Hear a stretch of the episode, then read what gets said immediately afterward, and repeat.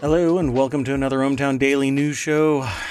I am Mayor Watt, and today is April 1st, 2023, Season 2, Episode 91. April Fool's Day is dangerous to go alone. We've already selected 10 articles. The first one is about Marvel's Secret Invasion, and then we're going to talk about millennials who are paying $700 a month to rent a micro apartment in New York City. Corsair's elite tactile distractors aren't a real product, or else this, well, the author that writes about them would never get anything done. What an underground copper miner's 18 hour day looks like. Robert Smith says 7,000 scalped cure tickets have been canceled and are going to be resold going to charity. Healthcare is getting decided by algorithms and who wins. Venice is finally saved, yay! But is it really? Virgin Orbit has run low on cash and is probably going to deorbit, along with ByteDance pushing another TikTok replacement. Maybe. I'm not sure. We'll have to look at the article, and it's a composite article along with Canoo a company I'm waiting to actually purchase their vehicle from. Har har. Probably won't happen. Anyway, they settle with the SEC. And a dark fantasy RPG Tainted Grail. Not sure if everybody's really playing it right now. We'll talk about it. And finally, April Fool's Day. But this Asus ROG Republic of Gamers handheld gaming PC may not be a joke. Let's get into today's articles.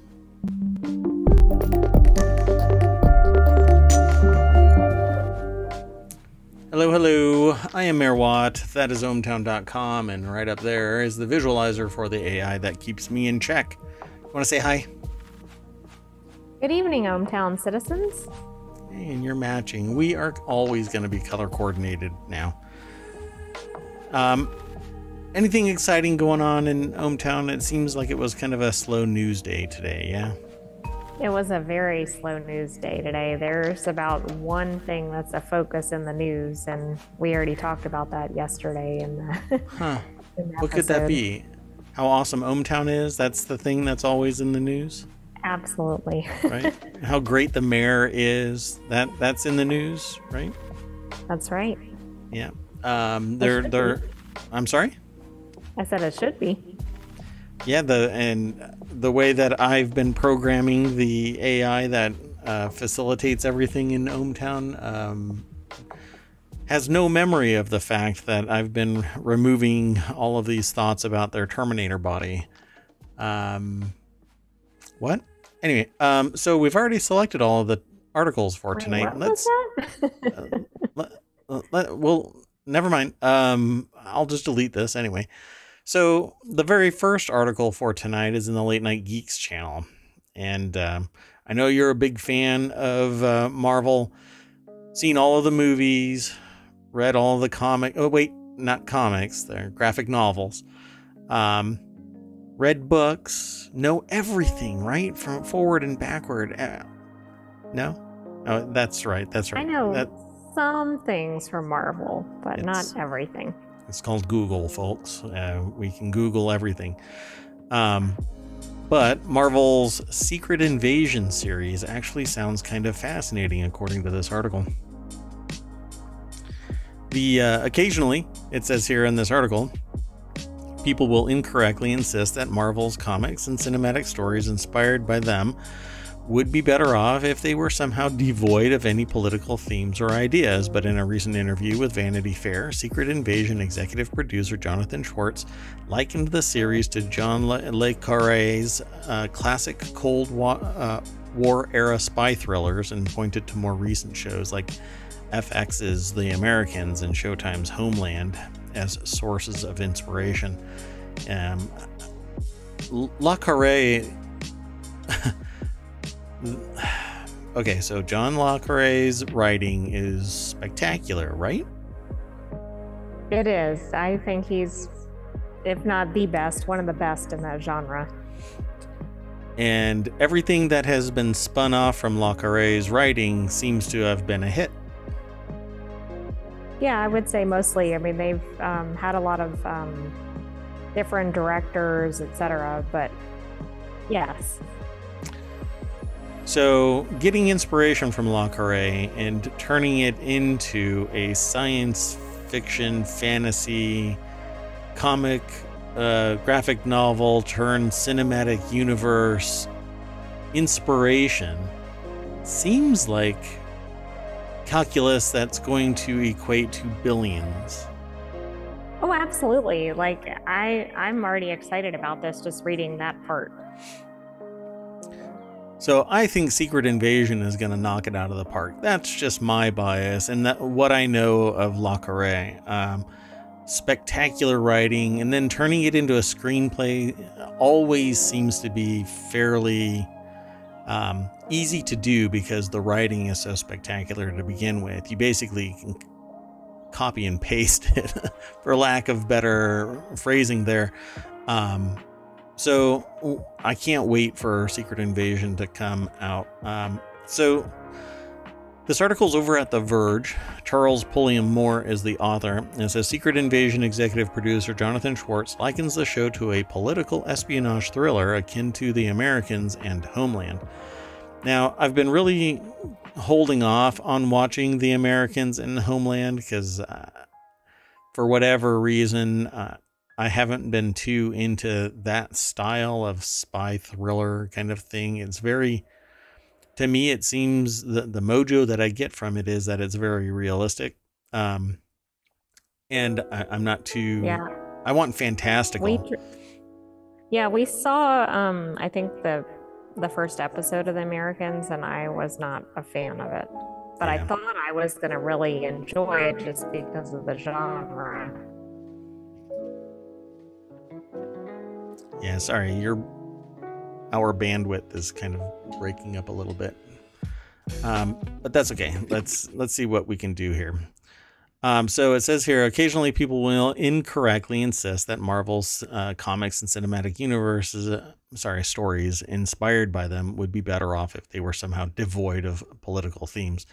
I don't really like that, but I do like it if it's pumped up a notch and, and goes beyond the ho hum today political agenda type of banging the drum for left or right and all of that kind of stuff. It just kind of, uh, to me, that in something that is supposed to be fantastical is just boring. Um, so it says, We often see Nick Fury doing the right thing, Schwartz said. We don't always see him doing it in a perfectly morally correct way. All of those things have ramifications without getting too specific, the things that Nick Fury's had to do to protect the Earth have uh, have costs. So we don't really know what the full costs are going to be.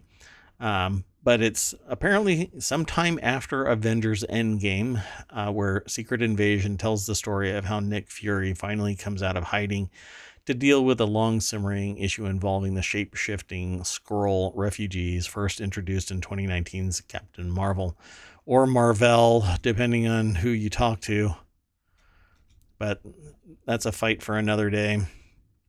So um, the Skrulls are coming out of well, I don't know. They're they've never really been prominent. They've always been kind of there. Um, but now, since uh, Marvel, Captain Marvel, they became a, a focus. Um, what's really interesting is I know of another show that uses shape shifting aliens as what might be the bad guys, maybe good guys. Maybe they were made bad guys because the humans did something. Hmm. Yes, I don't want to say the show because I don't know if you're trying to avoid spoilers. yeah, I'm not going to actually say anything. Um, so uh, if you're out there and you're into this sci-fi fantasy stuff, um, then uh, you're you should you should watch more of them. I, how can I not give something away? Um, if you haven't seen it yet, I don't want to give it away. It's still fresh. Um, so, at any rate, In fact, it's very fresh. yeah, it is. Um, so I got to hold back. I don't really want to give it away. Maybe next week when we're talking about stuff, then I can uh, talk about that because it'll be a little bit more aged. Maybe I can create like a little thing that says spoiler discussion and put that up on the screen so that people know when to hit mute and then I can forget to turn go. it off so that it's basically spoilers all one hour long. um, but at any rate, uh, I'm I'm really looking forward to Secret Invasion. The author here says, but Secret Invasion sounds very interesting, or very interested in both picking up on the loose threads uh, and visually tugging tugging on them, really tugging on them um, with some intention. And that might just be what it takes to make the series land with some heft when it premieres on June 21st. So this will be uh, pretty interesting when it does uh, hit the screen. Every episode is going to come across like a movie, um, jam packed. It, has to be jam packed because there isn't going to be um, a lot of time to get this thing moving. So, but we'll see.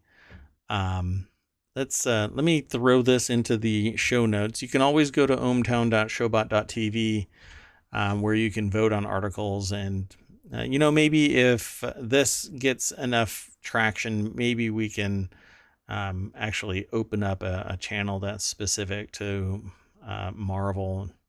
Uh, the Marvel Cinematic Universe, because there's a lot of world building there.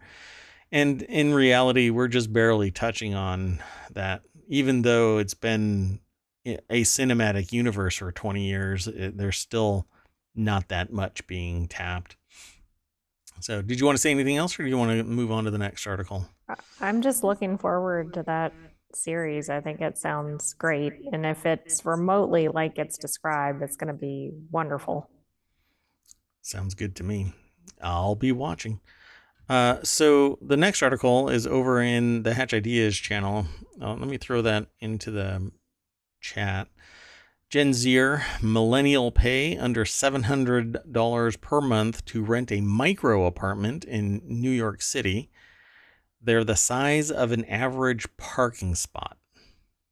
Like, I'm even having a hard time visualizing this because we all know New York City is known for its really tiny studio apartments, but like, how can you even move around in here?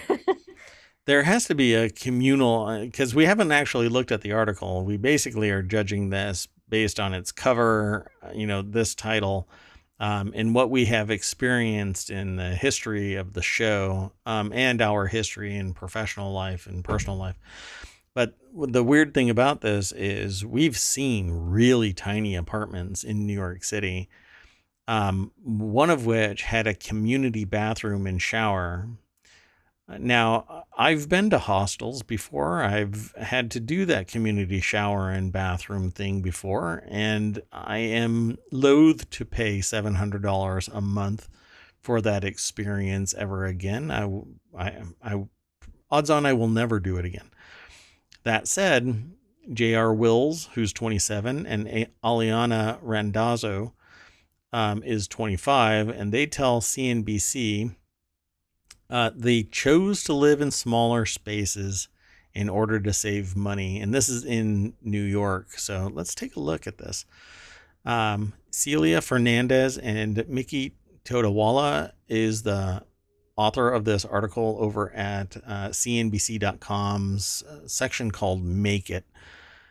Now, I'm not sure if I maybe they are making money hand over fist in New York City and they're going to retire by the time they're 38.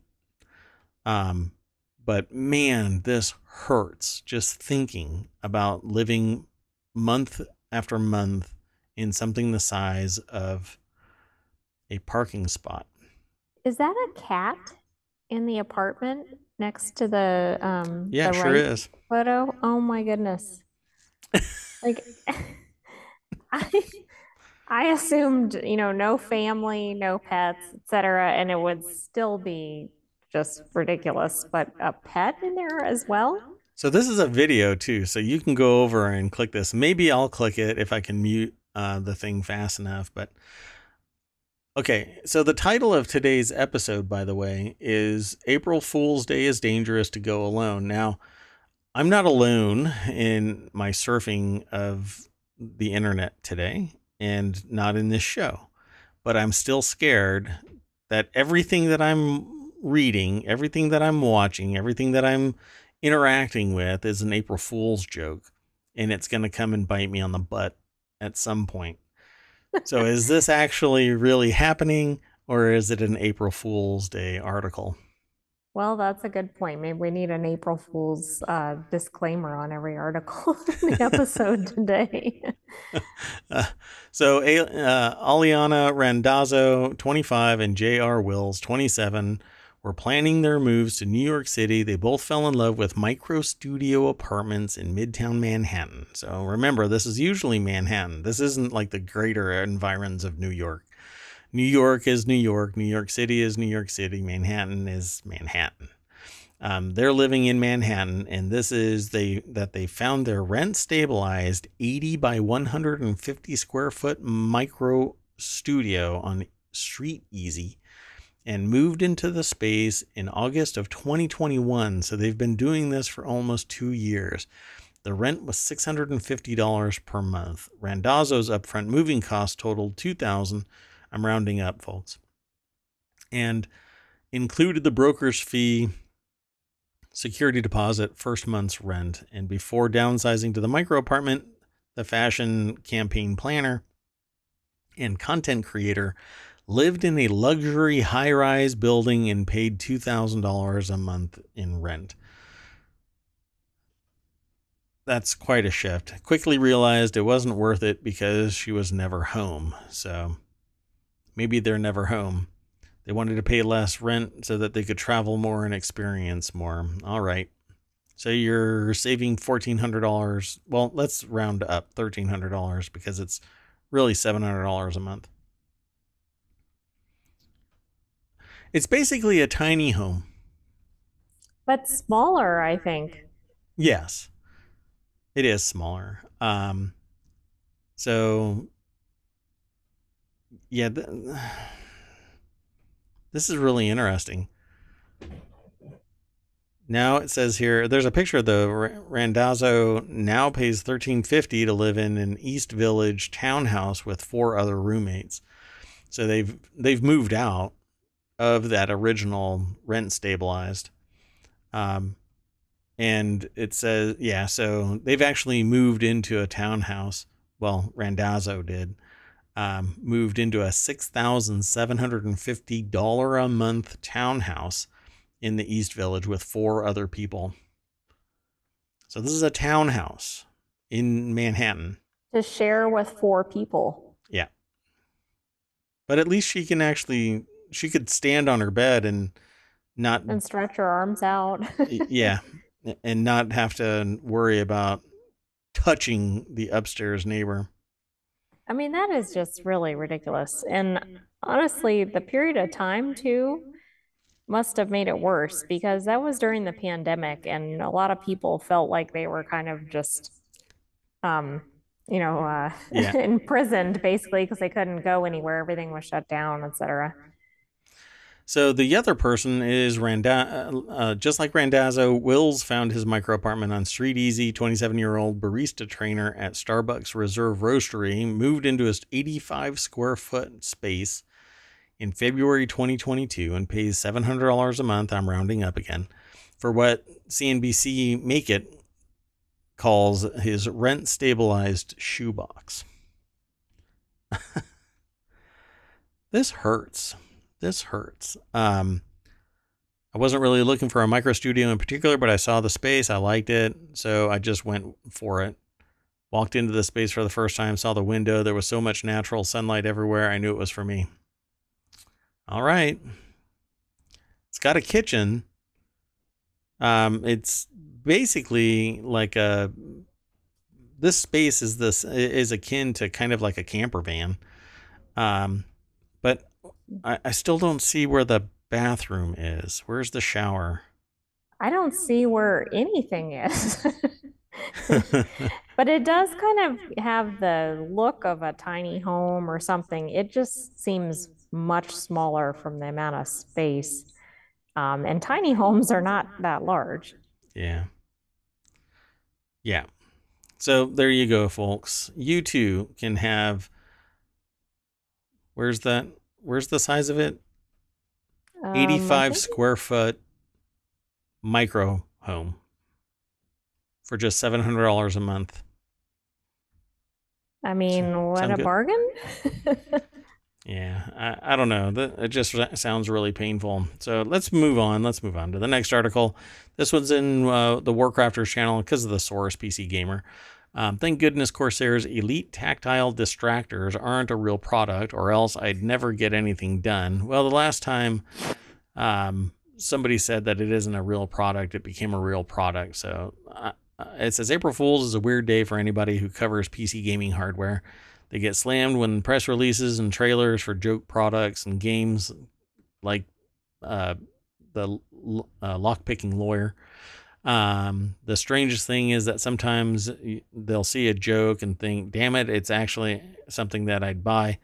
Well, Corsair decided to send over its April Fool's joke, and they're a little relieved that it isn't actually a thing. But when people start talking about it, it becomes a thing. Uh, George Jimenez. Exactly. Because that's the first thing, right? Like get it into the conversation. That's right. Uh, George Jimenez is the Are you sure it's not a Jorge? Mm, and the AI gets deleted. No, just kidding. Um, yeah. Oh, by the way, this isn't the first time that I think I've seen a keyboard spinner. By the way, I s- yeah, that's kind of different. I wonder if somebody did it on their own. hold on.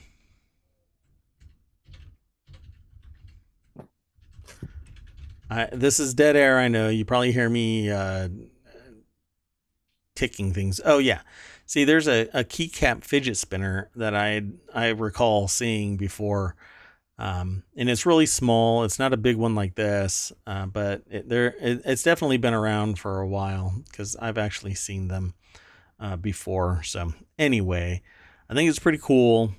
Um, it's definitely one of those things that when you go, oh yeah, you know, let when you're making your own custom keyboard and having a good old time, then that's basically what you do. You you make one of these or get one of these uh, little fidget spinners for your keyboard. If you're really into mechanical keyboards, that's what you do.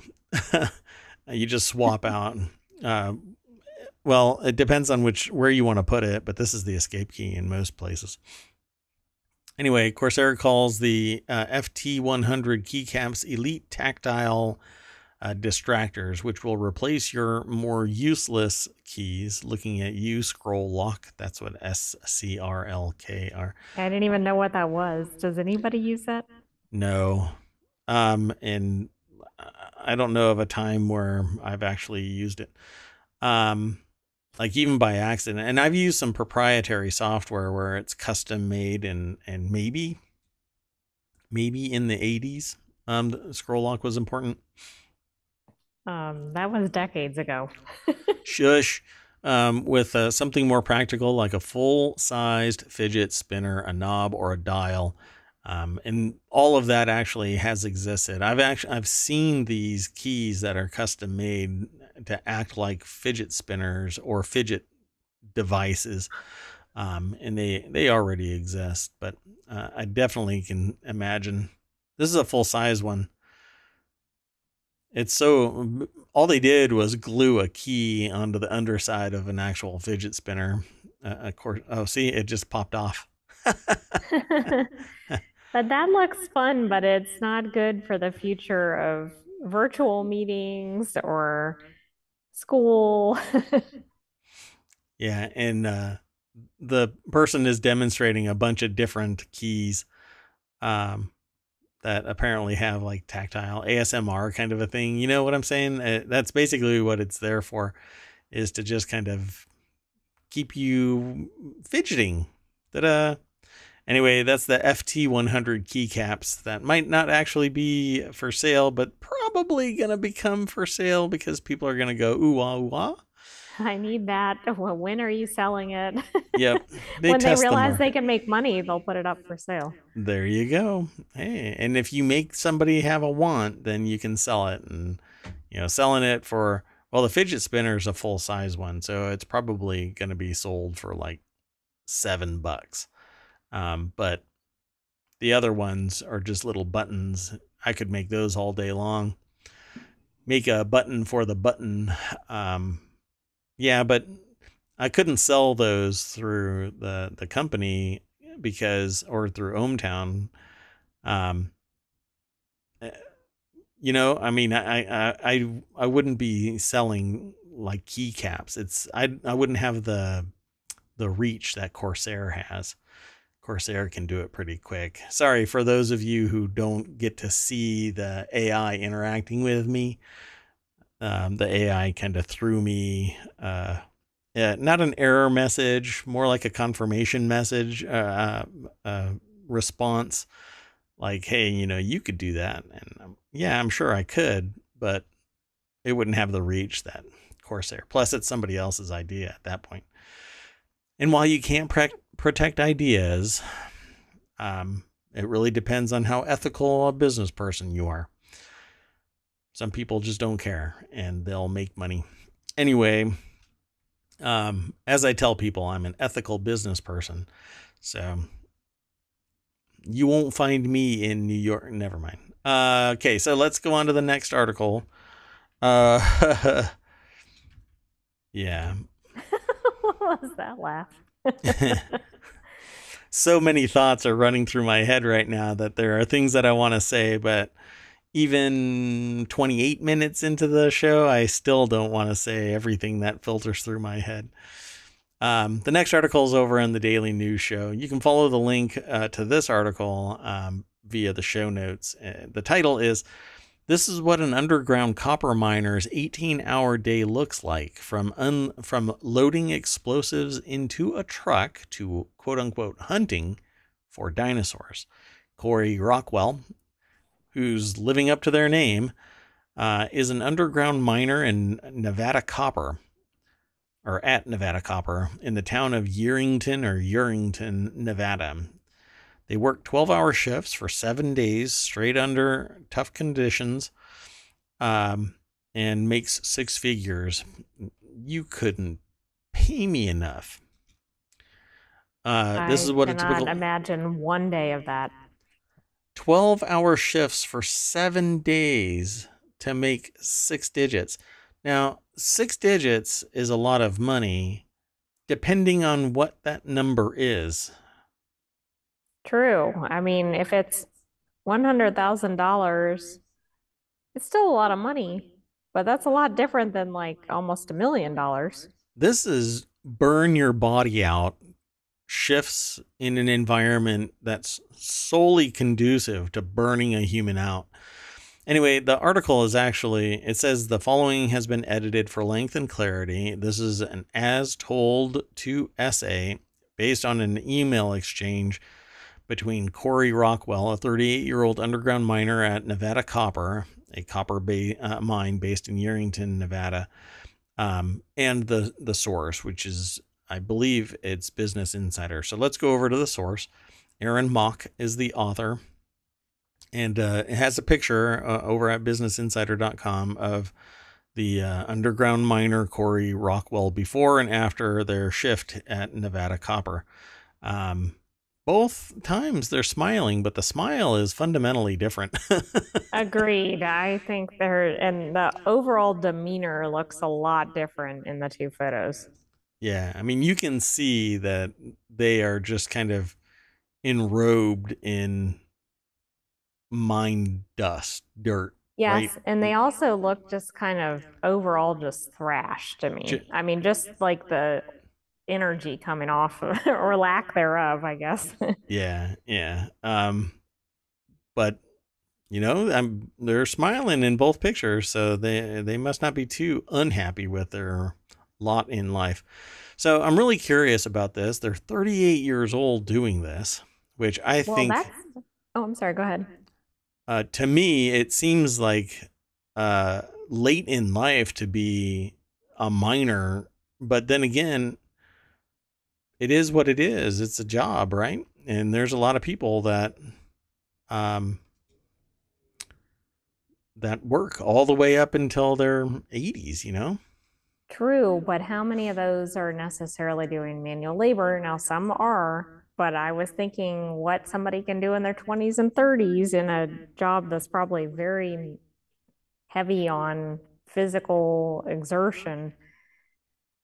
Yeah. Like, that's going to be hard to sustain. And the other thing is, people that have much less strenuous jobs, but still strenuous, for instance, in healthcare, work 12 hour shifts sometimes, but they don't work seven days straight typically.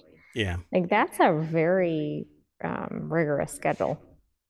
Yeah, and nowadays, uh, like roving uh, RNs are making 150 bucks an hour, um, and but they're they're not really, you know, it's tough work. It's emotionally draining. It's physically draining. You're always on, like your energy is always on.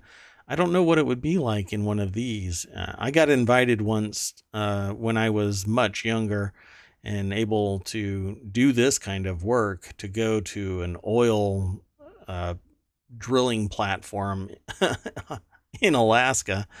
Um, and I was told that I would be able to make in six weeks an entire year's salary.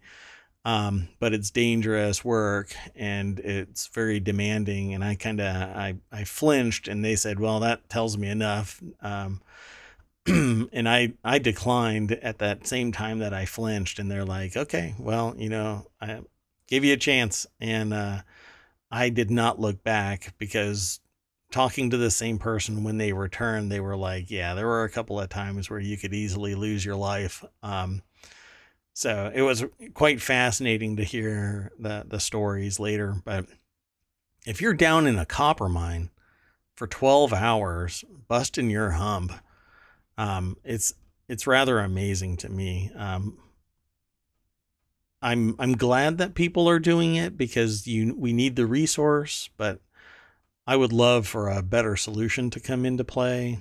Um, but that has not happened other than you know flat top mining kind of stuff um, and just gouging out massive amounts of soil you know open pit mining um, so the they wake up at 2.50 in the morning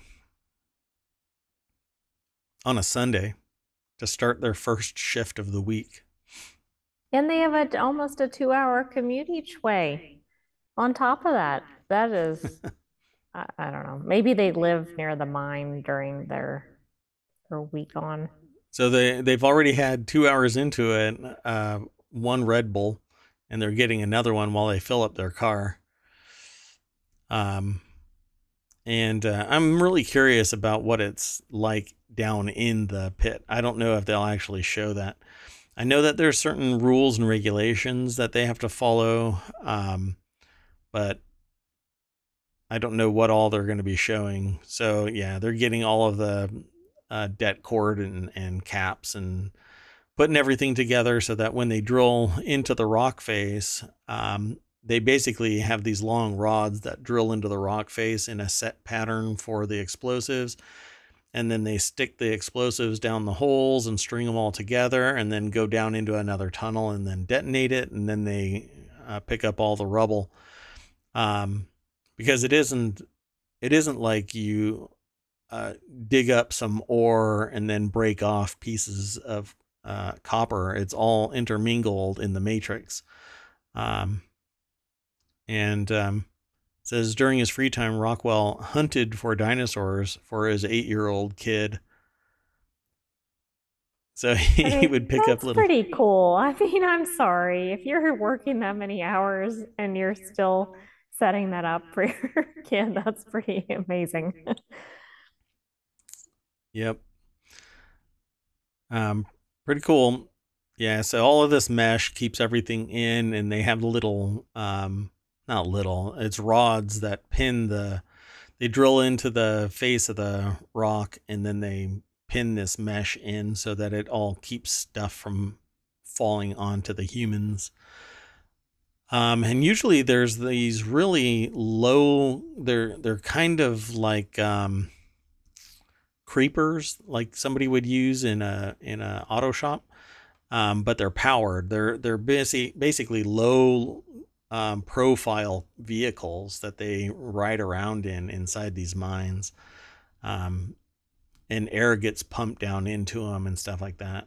So it's pretty it's pretty interesting, and y'all might like this article. So uh, definitely follow the uh, link over, and uh, that's pretty much it. I mean, there's there's a lot of pictures here that I'm not talking about, um, mainly for time. I mean, I don't want to go through all of these. Um, I want to send you over to Business Insider so that you can see them if what I'm talking about piques your curiosity. Um, go and check it out. Did you want to say anything? No, I will remember that next time somebody's complaining about a job that's not quite as taxing. like any job on the surface of the right, planet. Right, right. Um, this next article is over in the continuity report, which is in our food, drink, and entertainment category over on ohmTown.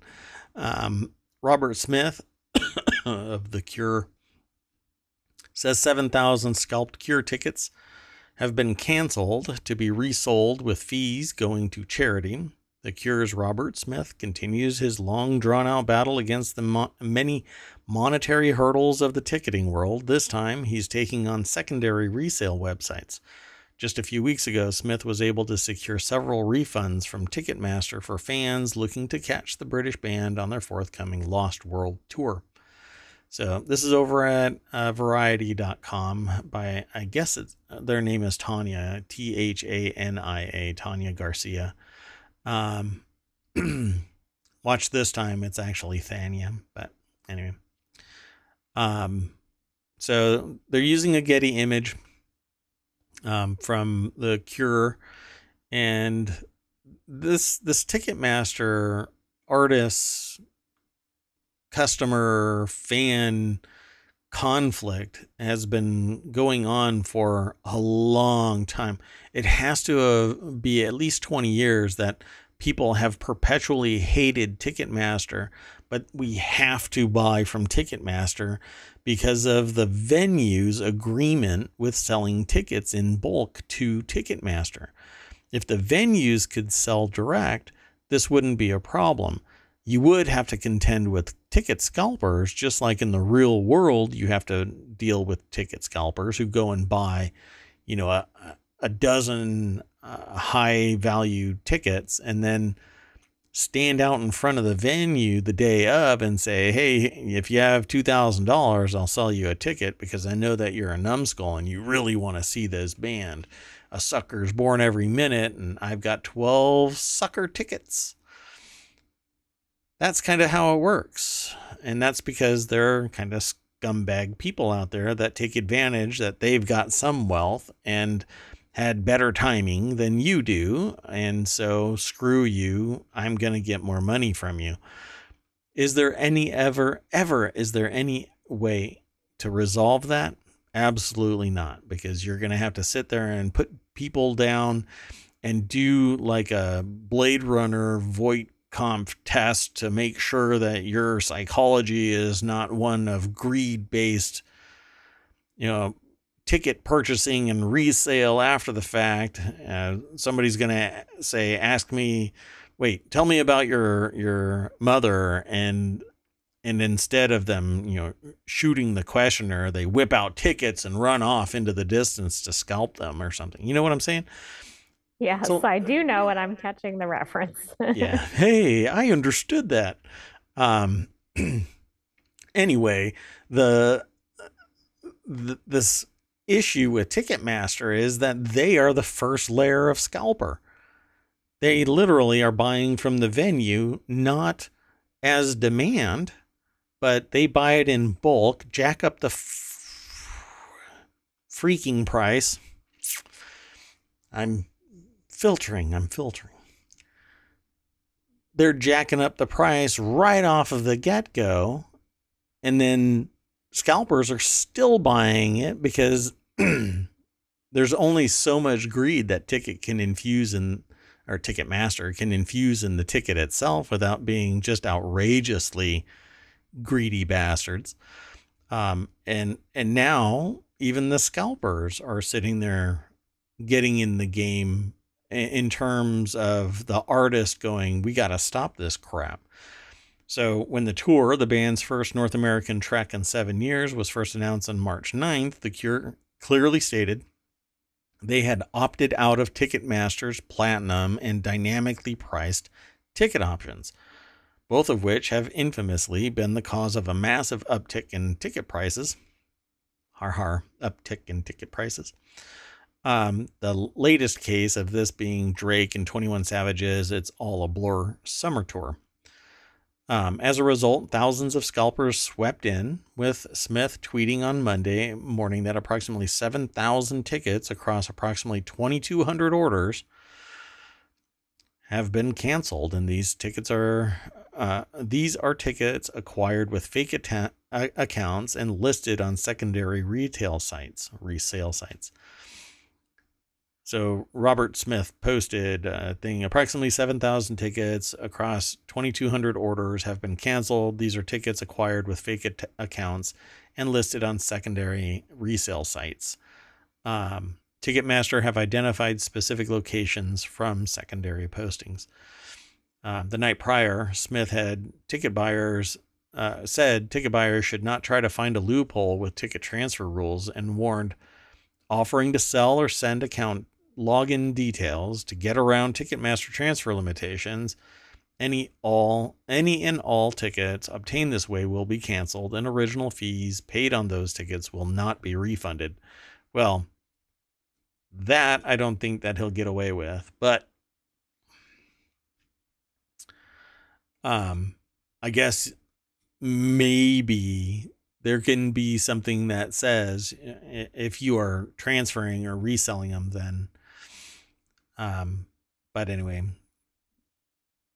posting it on a Twitter account somewhere is not legal notice as far as I know in any state, but who knows?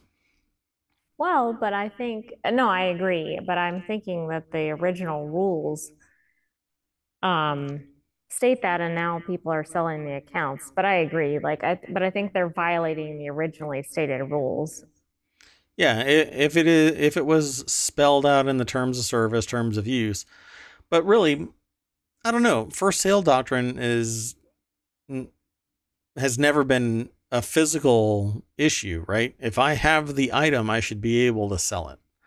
But that's never, and I agree, that's never really been applied, right, in the digital arena. And I mean, that's always been part of the problem with things like digital tickets, right? Because it's yeah. tied to an account versus yeah. just a piece of paper or whatever it is. But correct. Um, so, yeah, I think, um, and I think that's been one of the known issues with things like concert tickets is that they cannot be transferred anywhere. If you're actually following like you're who you say you are, et cetera, you either show up or you don't, but nobody else is going to get in with them.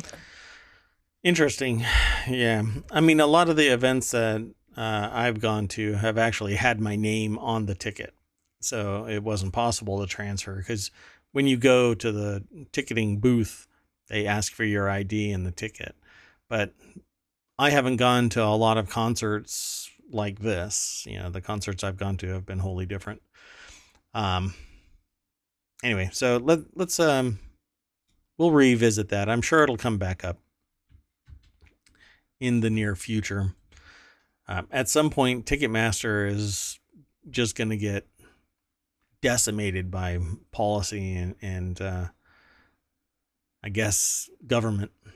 well, I think two things need to happen. One, a legitimate competitor needs to rise and they've got to be large enough that they really can compete. But then secondly, I think some major artists have to be and or venues, right, have to be willing to go over to another um, right. Van- ticket seller, and then Yeah. I I think that will start a trend away because right now Ticketmaster has a monop or effectively it has a monopoly on it, and that's the problem. Yep. Uh, the the biggest problem is that everybody else has greater friction or lesser money and can't get the venue on board with the new service. Now I know that um, I recently got tickets for an event and I did not go through Ticketmaster, but I still went through a vehicle that was clunky, had all kinds of weird fees and and added on some because the time frame for this thing was so far out that if you didn't get something um, insurance there's a good chance that everything could fall apart and you would never see your money back. And when you pay this much for tickets you kind of worry about it. You you go well wait a minute uh, if they cancel for some if the artist cancels for some reason you better hope to hell that you have some way of clawing back that money because so far out the credit card company isn't going to follow up. They're going to go well it's been six months so no. Um, so i think additional competitors and the venue needs to sell direct. Um, and a company could easily spin up a a point of sale service that allows somebody to just use their device, purchase the ticket, and it's on their either Android phone or uh, Apple phone. And most people have one or the other. And if they're going to be going to a concert, they're t- they're tech savvy enough that they've embraced at least one of those two devices. And and really, there's only two. There's Android devices and there's uh, Apple devices pretty much everywhere. Anyway, um, we'll come back. The, this will always. I mean, the next ever-present. big tour will probably spin up some more articles, right? Exactly. I mean, Yep. Um, this next article is over in the Late Night Geeks channel. This is when healthcare is decided by algorithms who wins. This article um, starts out with they are starting with they are starting this with a personal story that their mother is in um New York City public schools as a teacher for many years, and when they joined the school system, part of the deal was that when they retire, many of the costs of their traditional Medicare plans would be subsidized uh, by their union and the city, and so far so good. Um, I I do want to just I have some experience with this, and my understanding is that um, things like Social Security um, are uh, paid into at a rate, but consumed at two to three times that rate. So that's why there is uh, there's not going to be enough money in the system for later generations. Um, even though they pay into this, it's being hobbled by the uh, cost of living increases. Um, the it's not being reinvested anywhere to increase the actual standing amount, other than through some federal process. Um, and there's a cap on how much is even drawn out from people.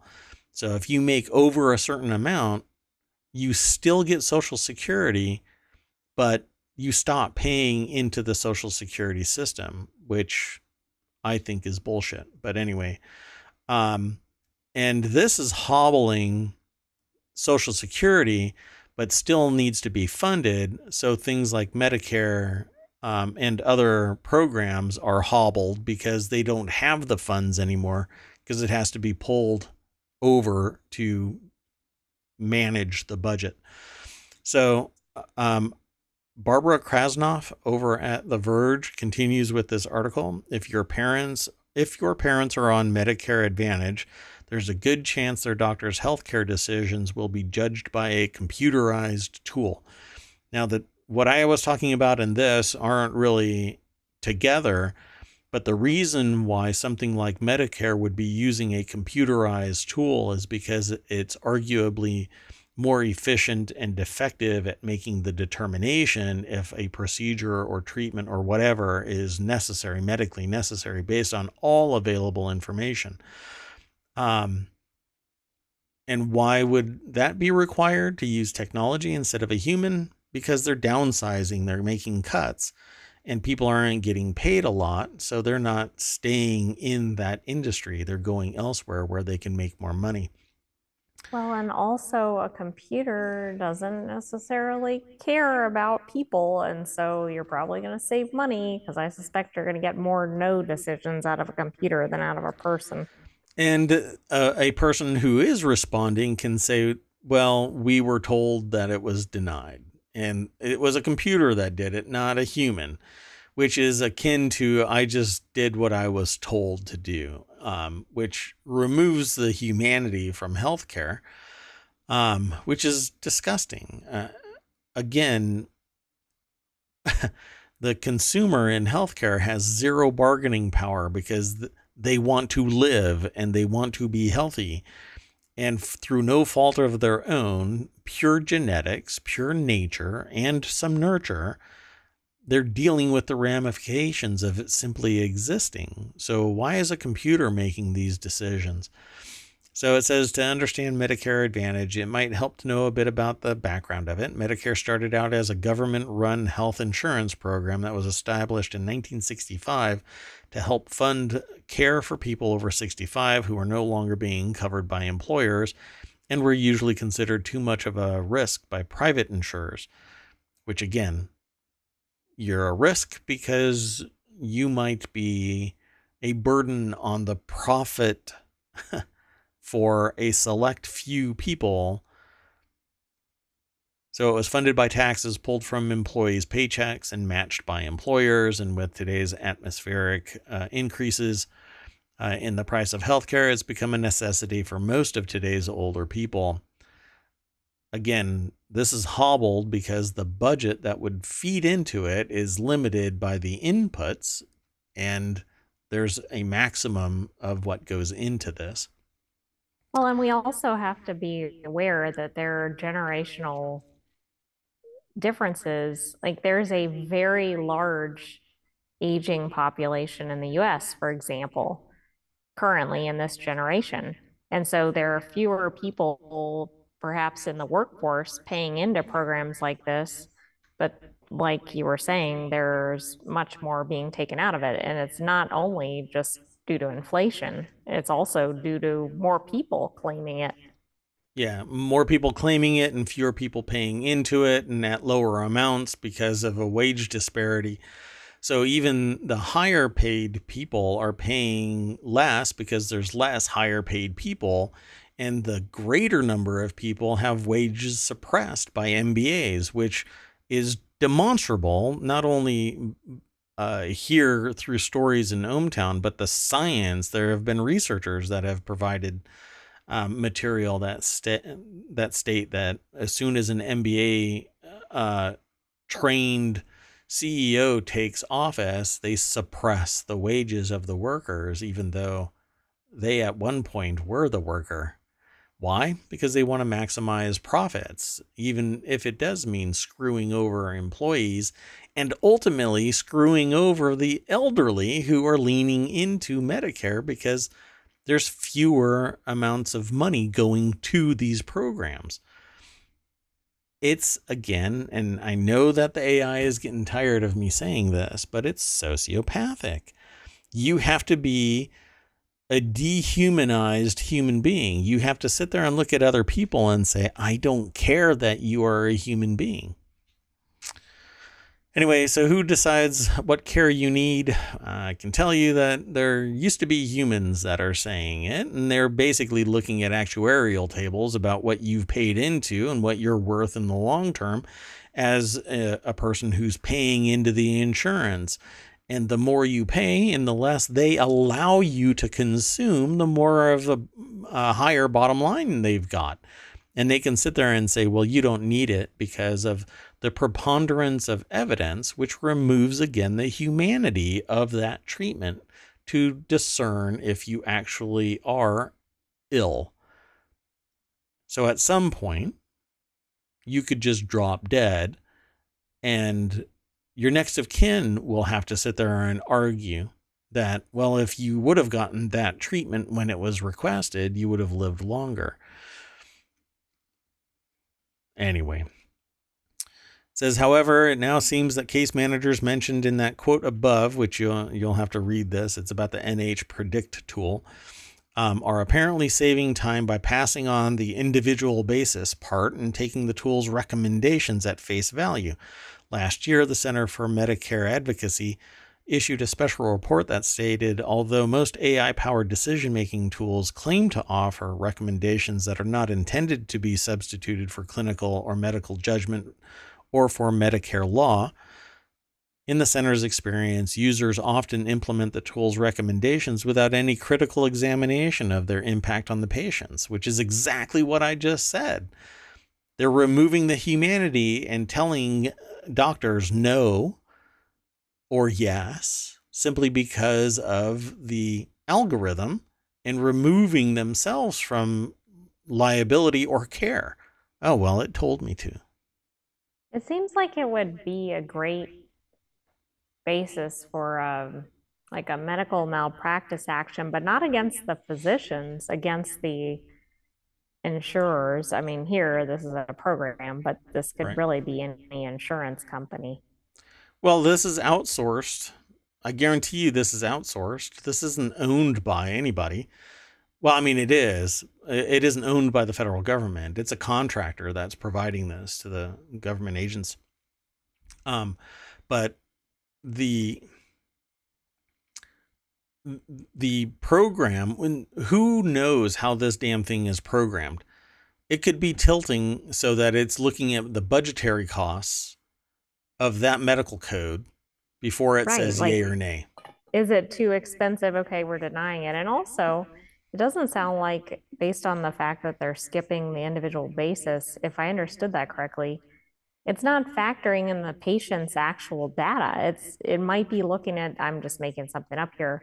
Okay, the patient is whatever, 70 years old and is whatever, male or female and is maybe whatever race or, or whatever, just some demographic data. But it's not going to say, oh, they have a history of whatever, diabetes or correct heart disease or whatever. And all of those things feed into whether they may need a procedure. Like it's just, it's so infuriating reading about this. Yep. Context matters. And they're not looking at the context. They're looking at they're not looking at the context of that human. They're looking at the context of the procedures, the cost, and the historical evidence based on those demographics, but not on that specific human, the context of that human. So, with that in mind, let's move on uh, to the next article. Uh, we have a few more to go, and um, then you can go back about your day or evening. Uh, Venice is saved. Woe is Venice? Um, this is a really interesting article, and it's quite expansive uh, with a lot of pictures. It says after centuries of flooding, Venice has at long last raised seawalls to save itself from high water. But there are always knock on effects. Now, I actually spoke about this project a year ago um, when it was first being discussed um, publicly as being about to be implemented. And so um, they have these little snippets with a whole bunch of pictures, and then they get into the article itself. Jason Horowitz and Emma uh, Bubola are the authors of this article um, about Venice. And um, I was much younger when I went to Venice. Um, it was an interesting place. I still remember some of it, but obviously not enough to recall uh, every aspect of it. Um, I do know from others and from uh, pictures and videos currently that the water is still rising, that they have a problem with um, the water uh, during certain times of the season just backing up. And so there's no circulation, uh, no flow, and it becomes kind of sewagey. Um, and so with global, well, climate change, uh, the sea level has been rising. It's flooding more regularly and more intensely. Um, and it is sinking. Um, the, the whole thing is basically a delta, so it's actually sinking. Um, and that's what it looks like right there. And what we're talking about in this article um, are these four seawalls. And what they are are massive platforms in the uh, sea floor that fill up with air or water, depending on what they're trying to accomplish. Um, and with Venice kind of ensconced inside this um, lower, well, what do you want to, a shallower area called the, the Venetian Lagoon. Like it might be below sea level or near sea level. Yeah, it is at sea level. And so uh, without these seawalls, as the sea level rises, or something catastrophic happens off the coast in the Adriatic Sea, um, it could feasibly wipe out Venice uh, because it's so close now to the water. The only thing that saves Venice on the regular is that it has a seawall in and of its a natural seawall, um, and now it has these uh, massive. Um, where's the? It's an acronym now called MOSE. Um, but let me see if I can find it it's experimental electromechanical module, but it's in Italian. That's why yeah. it doesn't match up with the letters. Yeah, there you go. Um, and so, um, pardon me. So let me scroll down a little bit. It's quite a major engineering feat. Um, one that I think is really fascinating. Um, and really what it does, they talk about how it's sinking, um, the, uh, thing has been flooding periodically over its entire duration of existence. This the picture that uh, you can see now if you're watching the video over on YouTube or within the next 60 days here on Twitch um, is a, a flood from 1966 where people were questioning if it was going to survive. Um, obviously, it did. Uh, they've done some reconstruction of stuff, but this is how the seawalls actually work. So what ends up happening is they either fill it or drain it of water um, and pump air into it so that it keeps the Adriatic Sea out, but only a little bit.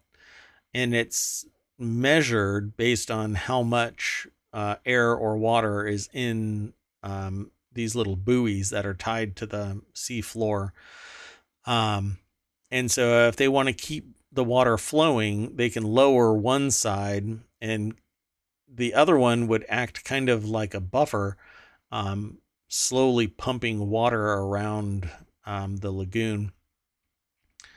So does and, then it sounds like it's solving both problems then, like the rising level, but also the stagnation of the water at times. Yeah. But for how long? That's the thing. Uh, they spent a, a lot of money on making this thing happen. Um, it says it's all controlled by an artificial island uh, in the opening of one of these um, kind of uh, gate kept areas.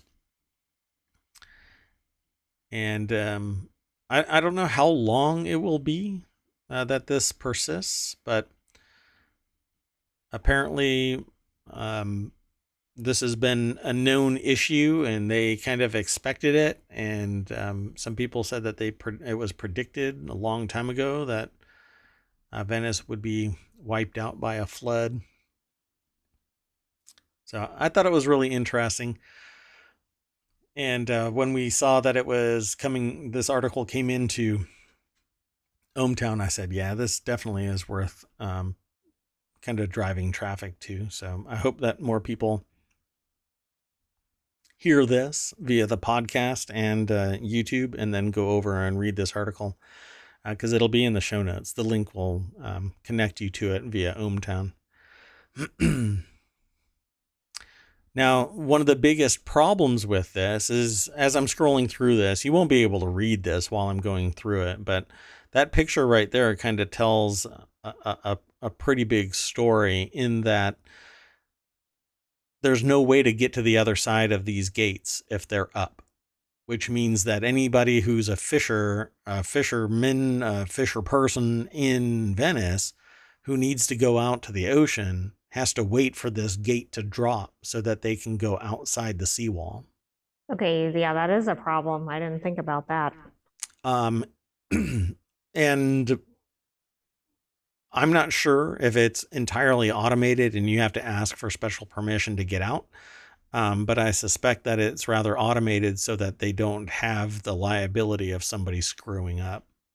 So if you look up above this batch of pictures, Yeah. there that paragraph talks about the fishermen. It was farther down. It's okay. Oh, it is. Okay, sorry. uh, inside the little thing or right here? Right there. Oh, okay.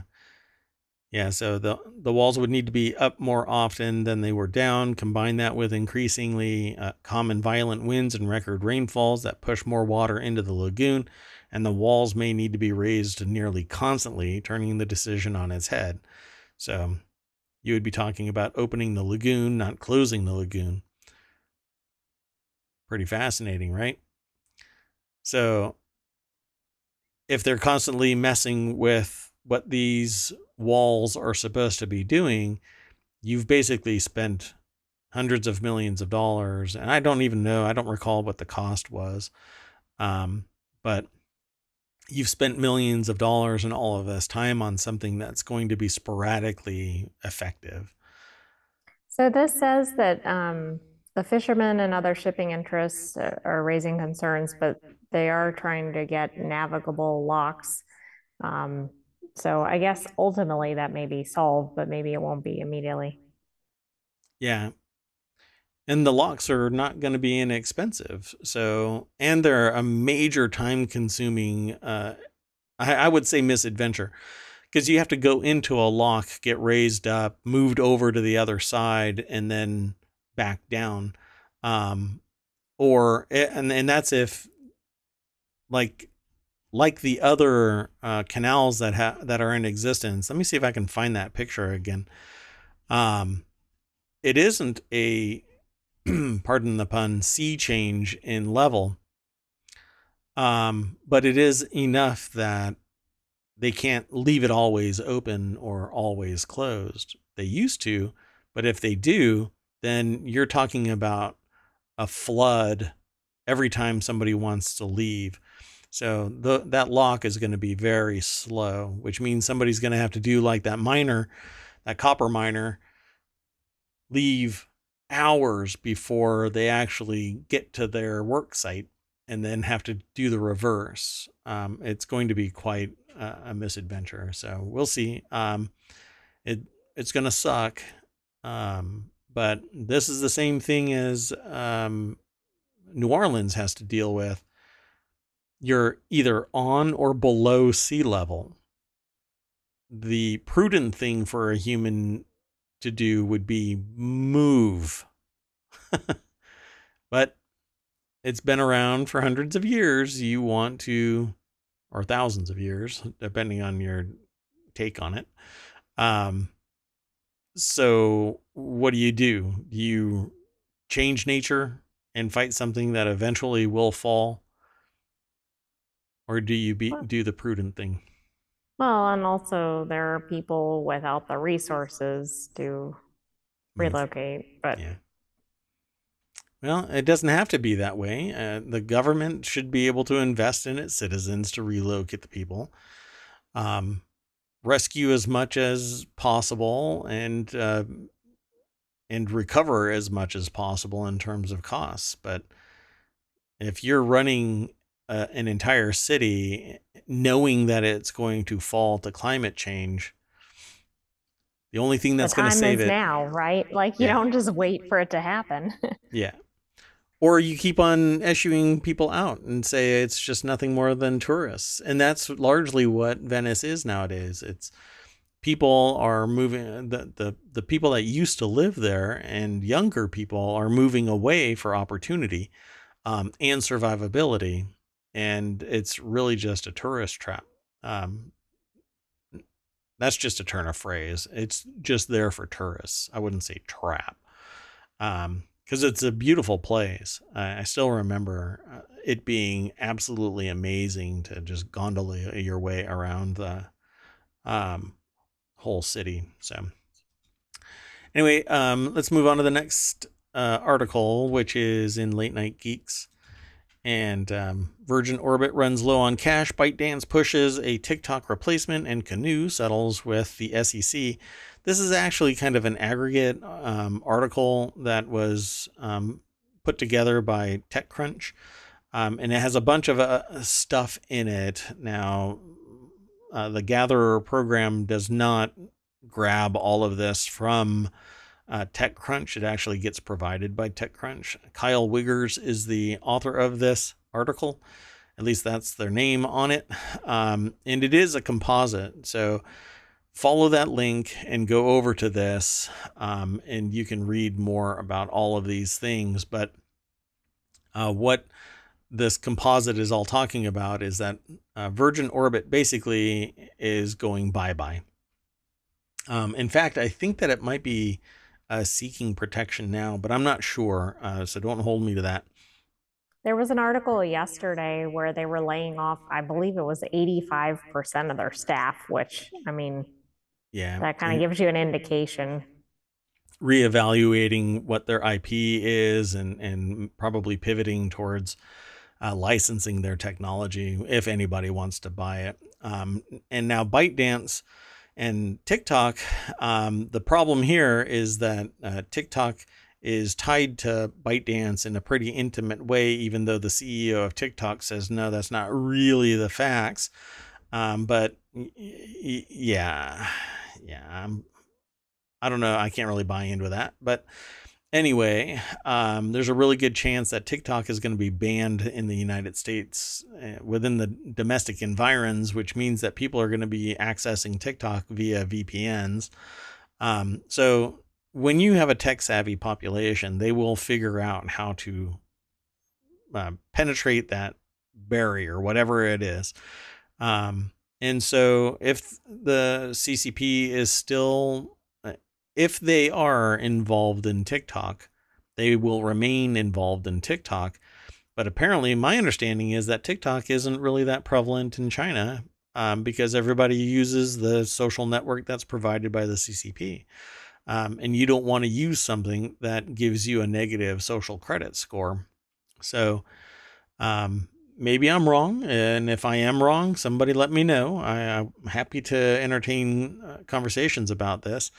Um, but the more that people hear about TikTok and its ties to CCP, the more, the faster it's going to accelerate to getting banned. But still, people are going to, unless it creates a wholly owned subsidiary uh, in the United States, which I have seen other companies do, nobody's going to trust TikTok America because the data could still be exfiltrated. Um, and so I think if it does get banned, TikTok is dead in the United States. Um, and finally, Canoo is a vehicle EV uh, developer of what looks like a VW minibus kind of a thing. Um, let's see if they have any pictures of it, but no, I don't think they do. Um, anyway, uh, they were actually selling uh, the vehicles to oh who was it was it the USPS and I think Walmart? it was USPS or Walmart or maybe both. And um, well, they were selling the vehicles, and it says the eh, that the um, EV startup Canoo has agreed to a 1.5 million dollar settlement with the Securities and Exchange Commission uh, because it was getting investigated in 2021, focusing on the startup's operations, business model, revenues, pretty much everything that makes a company a company, including the co-founder and CEO Ulrich Kranz or Kranz. Um, I'm not sure of the specifics of this uh, because 1.5 million dollars for an investigation seems kind of low rent, um, but it's some basic filing that they're settling something with, but I, would have to go and look um, why the the company was actually uh, being investigated. Right, and it could be any number of things from statements made by one of the principal. Uh, my point is, it may or may not be something really bad with the company overall, but it could be.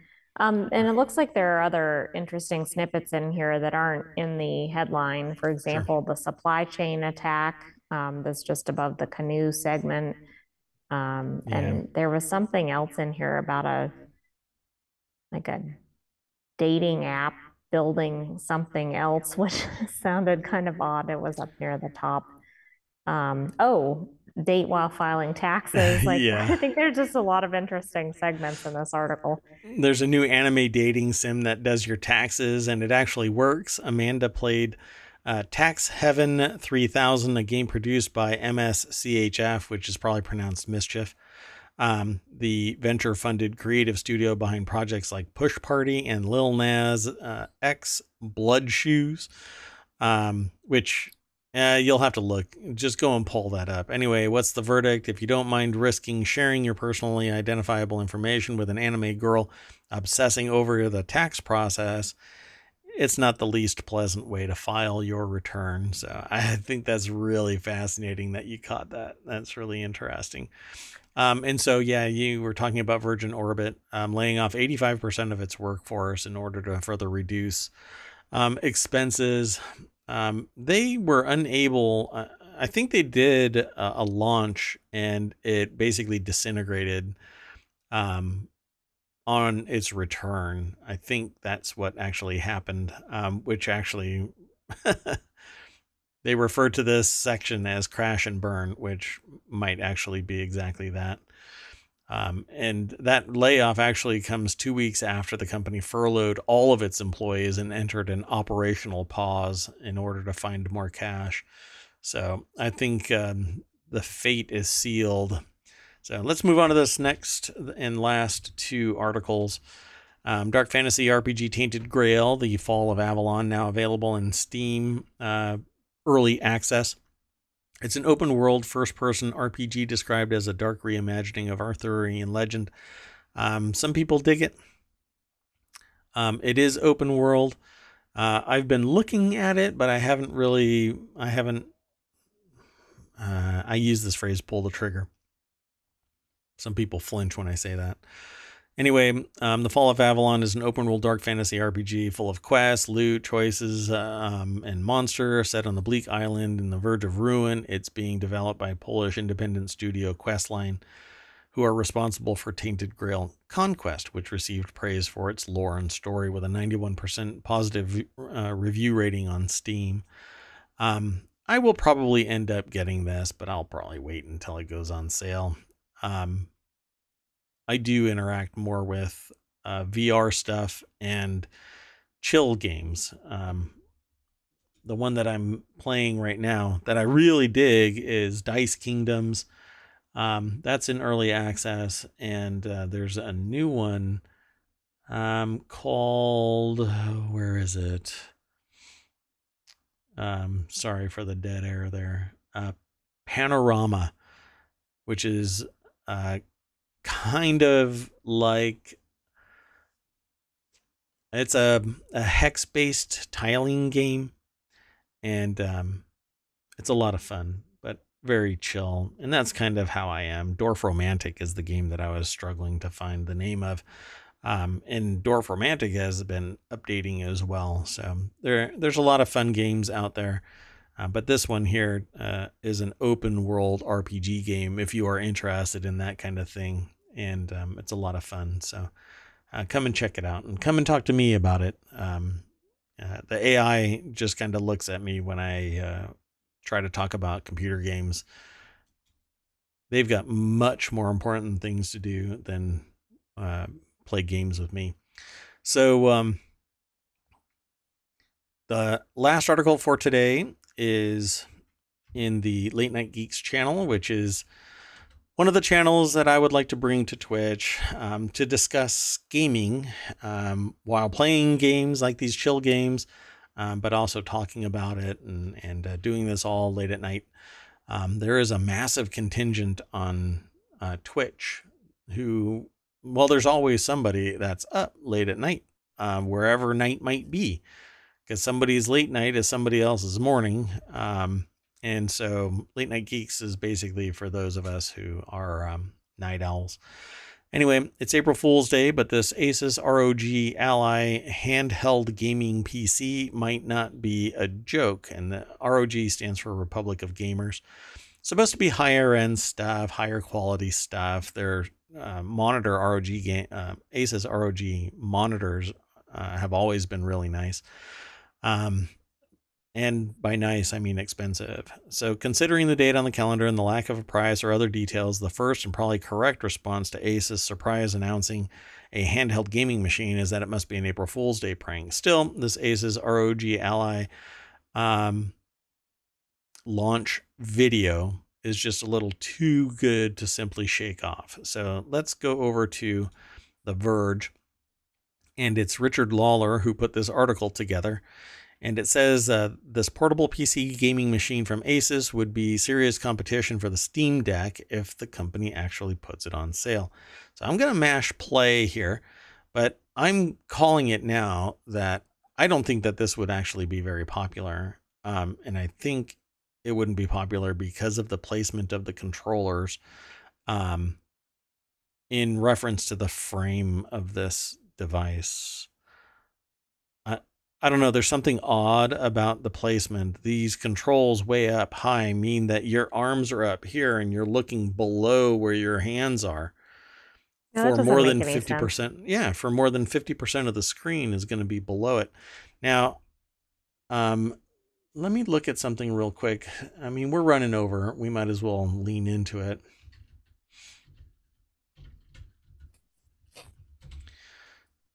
So Really?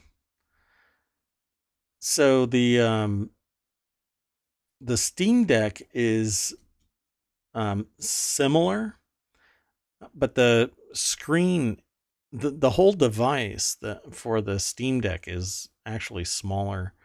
Um and so when I see the Steam Deck and when I saw the Steam Deck, I, it didn't look like this. It didn't look like your hands are right here and then 50% of the screen is below your hands on the Steam Deck. And here, I'll just, because it's easy to just show you. Wow. Okay, when I click this picture, it just embiggened it.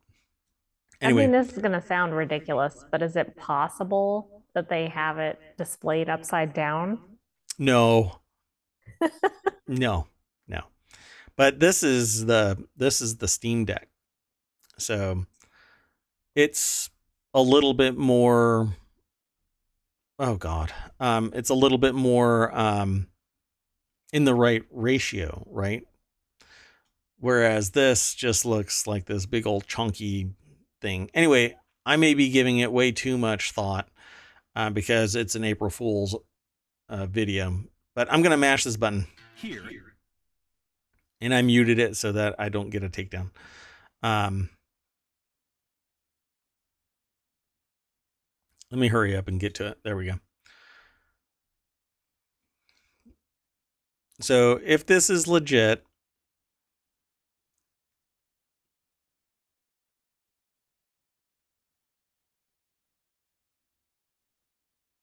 see now the picture and the size of it belies how big it actually is. That picture made it look like it was a lot bigger, but the moment that somebody picked it up, it got smaller. it got real smaller. It was a weird forced perspective thing. Um, that looks like it's the right size.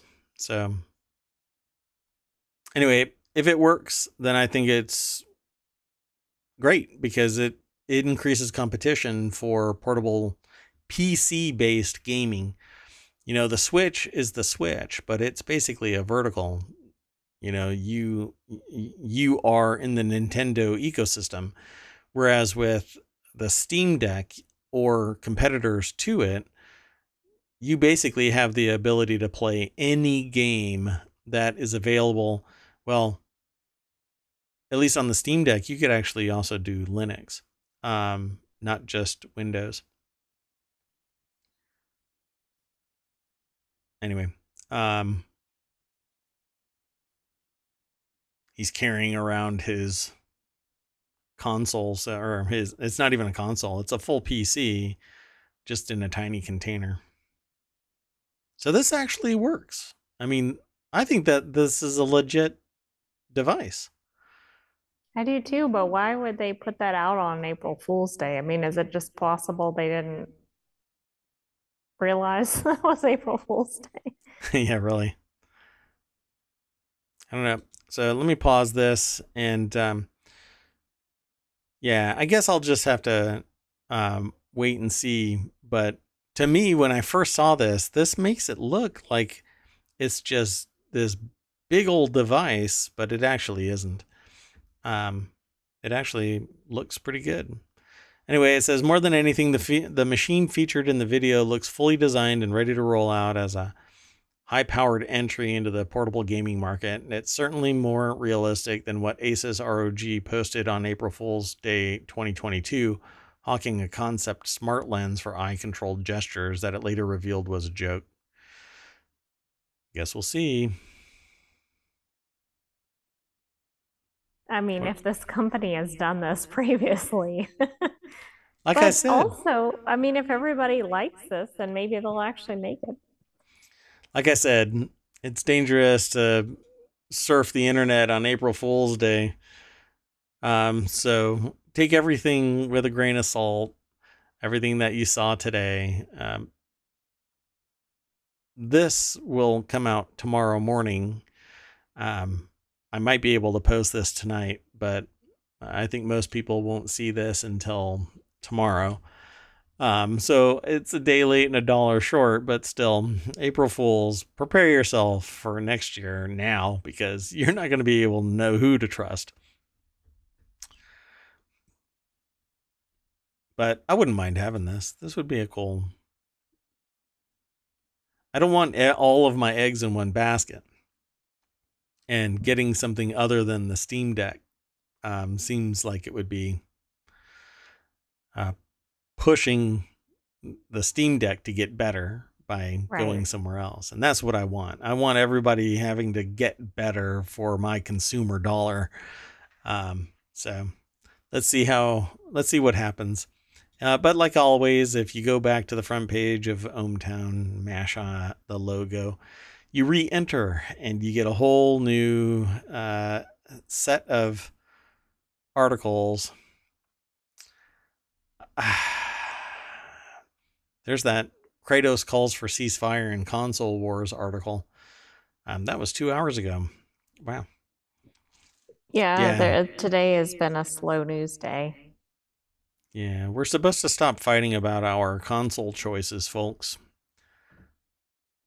I agree. We shouldn't fight. We should make all of the console console developers lower their costs and increase performance and capability. That's how it should be, and all of us in unison saying "get better," um, versus you know somebody bagging on my mom because I've got a PlayStation Five and not an Xbox or something. You know, they don't because I'm not a console player. But anyway, that's it for today, folks. Um, this has been the ohmTown Daily News Show for April 1st, 2023. I'm Mayor Watt. That's ohmtown.com. And up there is the AI from on high, who I think is about to just completely turn off for the night. You want to say good, night? Good night, ohmTown citizens. We will see you at tomorrow's show. 9 p.m. Eastern. Be there or be I don't know. Don't. I would prefer it if you'd show up though. That would be great. Just be there. Be there. Be there. You can lurk. People do lurk here in uh, ohmTown. Not a problem. But don't forget, follow, like, and subscribe. Ring the bell. Uh, hang out uh, in the podcast. Uh, go over to the Discord. there's a Twitter thing and a Patreon. I'm pretty much everywhere, but you know, I'd rather just see you here in Twitch. Come on over, twitch.tv slash. Come on. Okay. Bye, everybody.